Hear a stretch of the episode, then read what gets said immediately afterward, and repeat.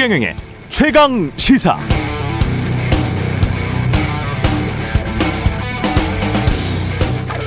네, 전두환 씨가 국민 투표로 대통령이 된 적은 없습니다. 쿠데타로 정권 잡고 최규하 대통령이 물러나자 보궐선거했는데 그건 통일 주체 국민회의라는 권력의 거수기들이 모여서 한 간접 선거였고요. 이를 통해서 11대 대통령이 됐습니다. 당시 투표율은 99.4%, 득표율, 득표율도 99.37%, 거의 만장일치로 투표하고 대통령이 된 거죠. 북한과 다를 바가 없는 나라였습니다. 그런데 아이러니하게도 지금의, 지금의 북한처럼 그때 전두환 정권도 자신을 포장하는 데에는 좋은 말을 다 갖다 썼습니다. 전두환이 초대 총재가 된 민정당의 정식 명칭은 민주정의당, 민주주의와 정의를 지향한다는 뜻인데 그때 민주주의와 정의가 실현되지는 않았습니다. 그럼에도 나중에 KBS 사장이 된 당시 KBS 기자는 1982년 방송된 KBS 기획 제5공화국 1년 제1편 새 시대에 달라진 세계의 눈편을 통해서 전두환 정권 1년이 개혁 창조 안정 도약 화합의 한 해였다고 찬양했습니다. 사실 1980년대 내내 이런 불공정 편파 정권 옹호 땡전 찬양 방송은 계속됐습니다. 무엇보다 1982년 초라는 게 돌이켜보면 그때가 바로 5.18 광주 학살의 만행이 저질러진 직후였는데 정권도 언론도 입을 닫고 국민들 기만하면서 개혁 창조 안정 도약 화합을 외치고 있었으니 그런데 사실 저도 그때는 그 말을 믿었습니다. TV 속 김대중은 빨갱이 같았고 민주주의를 주장하는 야당은 북한과 연계해서 매일 대남 분열 책동을 획책하는 불순 세력으로 보였거든요. 제가 지금 하고 있는 말, 북한과 연계해서 대남 분열 책동을 획책하는 불순 세력. 이게 실제로 KBS를 비롯한 언론은 모두 다 그때 그렇게 보도를 했고 공부 잘하는 청소년이었던 저는 신문 속, TV 속 그 말들을 철석같이 믿었습니다. 기억이라는 것은 그런 의미에서 참 무섭습니다. 아주 교묘히 왜곡돼서 그때가 좋았지. 그래, 전두환이 정치는 잘했지. 라고 제멋대로 기억될 수도 있는 게 우리 기억입니다. 그러나 기록은 엄정하죠. 전두환. 그는 이미 1961년에 최고회의 의장실 민원 비서관으로 등용돼서 정치 군인의 입지를 다진 인물입니다. 이후 준장, 소장을 거쳐서 보안사령관 중앙정보부장이 된 하나회 세력의 우두머리였고요. 전두환이 군사 반란, 내란의 수괴였다는 것은 역사적 사실. 또 권력을 탈취하는 과정에서 수천 명의 국민들을 고문하고 살해한 역사적 주범이었다는 것도 분명합니다. 대통령 퇴임 후에도 스스로 국가 원로 자문회의라는 것을 만들어서 의장직에 취임했고 끝까지 권력의 미련을 뒀던 전두환은 수천억 원의 비자금을 기업들로부터 갈취해서 2천여억 원의 추징금을 선고받았지만 천억 원에 가까운 추징금을 미납하고 어제 2021년 11월 23일 사망했습니다. 네, 안녕하십니까. 11월 24일 세상에 이익이 되는 방송 최경련의 최강시사 출발합니다. 저는 KBS 최경련 기자고요. 최경련의 최강시사 유튜브에 검색하시면 실시간 방송 보실 수 있습니다. 문자 참여는 짧은 문자 50원, 긴 문자 100원이 드는 샵 9730, 무료인 콩 어플 또는 유튜브에 의견 보내주시기 바랍니다. 오늘 1부에서는 정, 청년 정의당 강민진 대표 만나보고요. 2부에서는 청와대 이호승 정책실장과 이야기 나눕니다.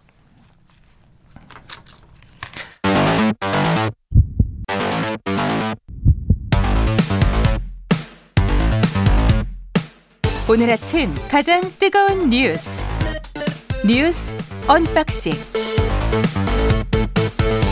네 뉴스 unboxing 시작합니다. 민동기 기자 김민아 시사평론가 나와 있습니다. 안녕하십니까? 안녕하십니까? 예 오프닝이 좀 길었습니다. 죄송합니다. 계속 하시지 그러셨어요. 네. 40분까지. 예예 예, 예. 전두환 씨가 사망했고요. 정치권은 조문을 안 간다고 합니다. 민정기 전 청와대 공보비서관이 밝힌 내용에 따르면은요 전두환 씨는 그 23일 오전 8시 45분쯤에 연희동 자택 화장실에서 쓰러져 사망한 것으로 일단 보입니다. 아, 그리고 전두환 씨는 마지막까지 5.18 민주화 운동 희생자들에 대한 참여나 사죄는 없었고요. 이 조비오 신부의 헬기 사기 헬기 사격 목격 증언을 회고록에서 거짓말이다 이렇게 부인을 하면서 아, 고소가 됐고요. 항소심 결심 공판을 앞둔 그런 상태였습니다. 어제 빈손이 지금 신촌 세브란스 병원에 마련이 됐고요. 27일이 발인이라고 합니다. 가족장으로 치러지고 유해는 화장이 될 예정이고요. 정부는 전두환 씨에 대해서 국가장 치르지 않기로 했고 가족장에 대한 별도 지원도 하지 않기로 했습니다. 그 이름은 비슷한데 입장은 정 반대인 것 같아요. 민정기, 민동기. 네. 뭐 민동기 기자의 입장을 아직 들어보지를 않았잖아요. 그, 그렇군요. 네. 근데 뭐 이 민정기 전 예. 공보 비서관이 한 얘기를 되게 동조하는 국민들이 얼마나 있겠습니까? 예. 이런 이런 주장들 질문 자체가 잘못됐다. 피해자들에게 이미 다 사과를 했고 그리고 나머지 뭐 발포 명령에 책임이 있느냐 없느냐에 대해서는 증거를 갖고 와서 사죄라고 해야지 지금 그냥 하자고 그러면 하겠느냐 뭐 이런 식의 이제 얘기를 한 건데 화를 냈더라고요. 그렇습니다. 네. 얼마나 여기 그 말이 옳은 말이라고 생각하는 국민들이 얼마나 있겠습니까? 근데 저는 이제 의문인 것이 음. 당연히 이제 그 전두환 씨가 이제 이렇게 비극적으로 생을 마감한 것에 대해서 여러 가지로 안타까움들이 다들 있으실 거예요. 어떤 안타까움이냐? 역사적인 책임을 다하고 그리고 이제 좀 생을 마감했어야 되는데 그렇지가 않았습니다. 5.18 민주화 운동의 진상 규명이나 이런 데 필요했던 그런 자기 역할을 분명히 하지 않았고 그리고 이 자신이 저질렀던 역사적 과오에 대해서 분명하게 책임 있는 방식으로 사과하지 않았고 여러 가지 매듭지어야 될 것이 있음에도 불구하고 끝까지 자기 입장만 고수하다가 제대로 이제 법적 책임도 지지 않고 추징금도 다 뭐 내지도 않고 이러고 이제 떠났기 때문에 비판이 많이 있는데 일부 정치인들은 근데 여기에 대해서도 이제 별다른 문제의식이 좀 없어 보여요. 왜냐하면 이제 항상 이렇게 되면은 조문 논란이 있지 않습니까? 누가 조문을 가고 누가 안 갈 것이냐. 예. 이제 어제 좀 깜짝 놀란 것이 윤석열 후보가 여기에 대해서 어, 조문을 뭐 가야 되지 않나 싶다 이렇게 얘기를 하거든요 기자들하고의 이제 질의응답 과정에서. 아예 그 말을 했더군요. 그래서 네. 저는 그 얘기를 보고 깜짝 놀랐습니다. 왜냐하면 이게 뭐 개인이 뭐 어떤 생각을 가지고 있다 이것은 이제 부차적인 문제로 치더라도 이미 엄청난 논란을 겪었잖아요. 예. 전두환 씨가 뭐 5.18과 어, 군사 쿠데타 한 것만 빼면은 정치는 잘했다 이 발언으로 시작해서 그 발언이 잘못됐다는 걸 인정하지 않고 그리고 결국 사과했지만 개 사과 사진으로 또 이 사과의 진정성을 의심받고 있는 그런 상황에서 조문을 간다고 이렇게 쉽게 얘기할 수 있는 거냐에 대한 상당한 의문이 있었는데 뭐 다행인지 불행인지 모르겠습니다만 어쨌든 두 시간 만에 철회를 하긴 했어요. 근데 이렇게 이렇게 쉽게 또 조문을 간다고 얘기하는 배경이랄까 이런 맥락이랄까 속마음이랄까 그게 뭘까 저는 상당히 좀 의문이 커진 그런 뭐 하루였습니다. 그 민주주의라는 게 국가 권력이 시민들을 보호하는 대가로 시민들은 세금을 내고 그리고 국방의 의무를 하고 뭐 이런 거잖아요. 일종의 이제 계약 관계란 말입니다. 근데 국가가 국가 권력이 수만 명, 최소 수만 명의 인생을 뭐 수년 동안 파탄을 내버렸어요. 지금까지 고통받는 분들도 예. 있죠. 그리고 어떤 사람은 고문당해서 어 정신 이상이 되기도 하고 그리고 그 가족들이 있을 거 아닙니까? 그리고 어떤 사람들은 뭐 수천 명이 죽었죠. 그리고 그걸 덮어버렸고 그 인생을 한번 생각을 해보세요. 그 인생 곱하기 그 시간 곱하기 수만 명을 한번 생각을 해보세요. 그게 몇 천만 시간인지. 전두환 씨가 90년 살았는데 수백만 시간의 인생을 앗아간 겁니다. 이 사람이. 그리고 많은 언론들이 전두환 씨의 어떤 그런 과오라든가 전두환 씨가 마지막까지 사죄와 참여를 하지 않는 그런 부분들을 많이 비판을 하지 않았습니까? 예. 근데 아, 사과라든가 이런 걸 하지 않는 쪽은 언론도 마찬가지입니다. 그럼요. 당시 전두환 씨 찬양했던 언론들이 적지 않은데. 아니, 적지 않은 게 아니고 다였어요. 그러니까 KBS를 비롯해서 다였습니다. 다. 특히 KBS가 방송해야 돼요. 특히 KBS가. KBS는 그래도 한번 몇 번 사과를 한 적이 있는데, 어, 전혀 지금까지 단 한 번도 사과를 한, 하지 않은 언론도 많습니다. 엉뚱하게도 그 전두환 세력에 빌붙어서 아직까지도 정론지라고 하는 이른바 보수 신문들은 보수 신문이 아닙니다. 그건 자유민주주의가 아니기 때문에 전두환이 언제 자유민주주의를 했습니까? 전두환이 한 거는 독재고 사람들 탄압한 거죠. 그렇게 인권을 무시하고 지금 외신들도 말이죠. 전부 다 심지어는 프랑스 24는 부처라고 했더라고요. 부처. 프랑스 아, 언론까지 보십니까? 그거는 네. 불교의 부처가 아닌 거죠. 그 영어인 거죠, 그게. 영어로 도살자라고 네. 표현을 했더라고요. 네. 깜짝 놀랐습니다. 네, 예. 갑자기. 네. 매서커라고 표현을 한 외신들도 굉장히 많고요. 세계적인 통신사인 뭐 AP 통신사 같은 경우 세계 1위 아닙니까? 그럼 뭐 그냥 독재자라는 말이 전부 다 이렇게 돼 있는데 한국과 일본의 더 저펜 타임즈라는 영문판 신문이 있어요. 네. 일본 신문이 아주 비슷한 뉘앙스, 한국의 일부 신문들과 비슷한 뉘앙스, 경제적 번영과 정치적인 어떤 만행 두 측면에서 어떤 기록된다. 이런 식의 헤드라인을 저펜 타임스가 달았더라고요. 대체 안 보는 언론이 어떤 언론입니까? 그러니까 독일, DW 공영방송, 프랑스 마찬가지고요. 미국의 AP통신, 미국의 유수 언론들은 다 독재자 또는 학살 이렇게 이야기를 했습니다. 독재자가 맞죠. 예. 근데 이걸 아직도 독재자라는 말을 못 쓰고 아직도 전 대통령 하면서 끙끙거리고 있는 게 한국 언론과 묘하게도 또 일본 언론이 또 이러네요. 일본 언론도 전부 그렇지는 않겠죠. 예. 네. 참 이상합니다. 이상해. 예. 이해할 수가 없습니다. 이해할 수가 없어요. 그런 측면에서. 그때 당시로 돌아가고 싶으면 전두환 때 당시로 돌아가서 찬양을 하는 것이 그게 공정하고 중립적이다라고 생각하는 언론인들이 아직도 있는 것 같다라는 그런 생각도 들고요. 예. 정치적 지형이 그렇게 변하면 자유민주주의에 대한 가치관도 변하는 게 아닙니다. 자유민주주의는 고정돼 있어요. 인간의 인권이라는 거는 똑같습니다. 윤석열 후보와 김종인 전 비대위원장은 지금 뭐 거의 갈라설 것 같은 분위기입니까? 아니면 어떻게 된 거예요? 이게? 매우 위험한 상황인 건 예. 분명한 것 같습니다. 김종인 전 위원장이 어제요 일상으로 복귀하겠다라고 얘기를 했습니다. 그 언론들의 해석은 선대위 합류를 사실상 거부한 것으로 일단 해석을 했고 윤석열 후보 반응도 심상, 심상치가 않은 게 그 양반이라는 표현을 썼거든요. 그 양반 말씀하는 건 나에게 묻지 말라. 그러니까 기자들 앞에 사실상의 불쾌감을 뭐 공개적으로 드러냈는데요. 김종인 전 위원장의 입장은 아, 당분간은 이해하고 싶지 않다 뭐 그런 것 같습니다. 윤석열 후보도 어제 뭐 김종인 위원장과 관련해서 질문에는 뭐 질문하지 마라 이런 식으로 답을 했는데 아무튼 그럼 앞으로 어떻게 될 것인가 이게 관심 아니겠습니까? 윤석열 일주일 언론 보도를 보면 윤석열 후보 같은 경우에는 지난 22일 지도부와 티타임을 가졌는데 김종인 전 위원장하고 같이 가지 않을 수도 있다. 뭐 이런 의사를 어느 정도 시사를 했다. 이런 보도가 나오고 있고요. 어, 지금 뭐 갑자기 이제 장재원 의원이 뭐또 걸림돌로 등장을 하니까 장재원 의원이 백의종군을 선언을 또 했거든요. 그 자기가 그럼 윤석열 후보 옆에서 빠지겠다 이렇게 얘기를 했는데 김종인 전 위원장은 그 장재원 의원 의원이 옆으로 뭐 백의종군 하는 거하고 자신하고는 아무런 상관이 없다라고 또 여러 가지 좀 종합적인 불쾌감을 드러내고 있는 상황입니다.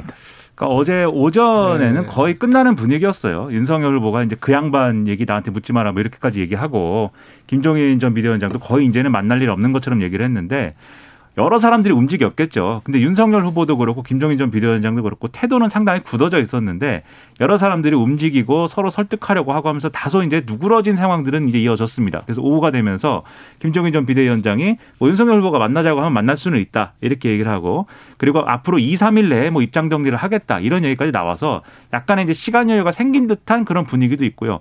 그 윤석열 후보도 뭐 김 박사를 기다리고 있다 뭐 이렇게 얘기를 해서 다소 여지를 주긴 했는데 근데 근본적으로는 김 병준 상임선대위원장 카드를 임명 강행을 한 게 지금 이 윤석열 후보가 그게 김종인 전 비대위원장이 그럼 나는 안 하겠다라는 얘기에 근거가 상당히 되고 있는 상황이기 때문에 이 문제가 풀리지 않으면 아마 이 김종인 전 비대위원장하고는 같이 갈 수 없는 상황이 될 걸로 이제 저는 그렇게 보고 있고요.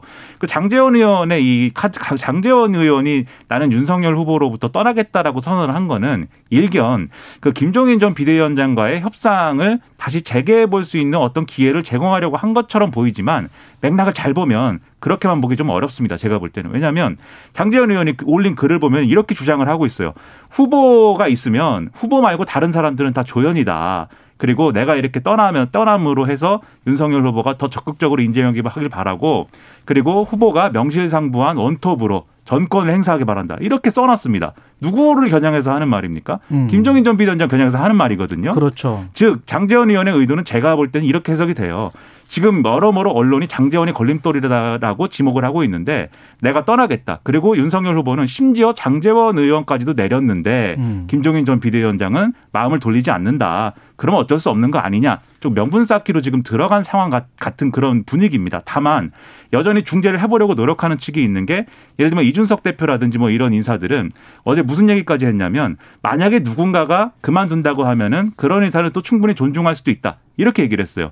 맥락에 따라서는 김병준 상임 선대위원장이 스스로 물러나면 문제가 해결될 수 있다. 이런 얘기를 한 것처럼도 해석이 되는데 다만 실제로 그런 일이 일어날 수 있을 것이냐 아마 윤석열 후보 본인이 절대로 그거 못하게 할 것 같은 분위기이기 때문에 쉽지 않을 것 같습니다. 측근들이 언론에 인터뷰하는 거 보면은 윤석열 후보도 매우 강경한 입장입니다.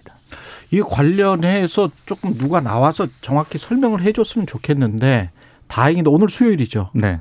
내일 이준석 대표가 나옵니다. 최경영 최강 시사에. 그 오늘 내일 예. 오늘 하루 동안 예. 또 수많은 일이 발생할 거기 아, 때문에 예. 뉴스 언박싱에서 말하는 상황하고 예. 정반대 상황이 돼 있을 수도 있습니다. 그렇죠. 네. 그래서 하여간 내부자의 이야기를 정확히 좀 들어볼 수 있을 것 같아요, 내일. 이재명 후보 같은 경우는 뭐 디지털 대전환 구상 발표를 했고요. 조국 전 법무부 장관과 관련해서도 입을 열었습니다. 어제 이재명 후보가 굉장히 많은 얘기를 했거든요. 예. 근데 언론들이 가장 주목한 건 조국 전 장관 관련된 그런 음. 부분입니다. YTN과 인터뷰에서 조국 전 장관이 윤석열 당시 검찰총장의 과도한 수사로 피해를 입었을지라도 그게 의혹이 사실이라면 책임지지 않을 수 없는 일이다 이렇게 얘기를 했고요. 아, 그리고 검찰이 수사를 하는 건지 마녀 사냥을 하는 건지 피의 사실 공표를 통해 정치 행위를 하는 건지 알 수 없는 행태들을 많이 느꼈다. 근데 그럼에도 불구하고 집권 세력 일부로서 작은 티클조차도 책임져야 하는 것은 분명하다. 이런 점을 강조를 했습니다. 그러니까 지금까지 민주당이 취한 어떤 그런 스탠스와는 굉장히 좀 다른 어떤 그런 행보인 것 같고요. 그리고 대장동과 관련해서도요, 여전히 좀 고개를 숙이는 모습을 많이 보였습니다. 그러니까 구체적으로 뭐 이 사업을 인허가한 사람으로서 책임져야 한다는 점에 대해서 좀 억울한 생각을 그동안 가졌었는데 이것도 본인 잘못이다 이런 점을 강조를 했고요. 음. 그 아픔에 대해 소외감과 배제감에 대해서 다시 한번 사과드린다. 이렇게 고개를 숙이는 모습을 또 보였습니다.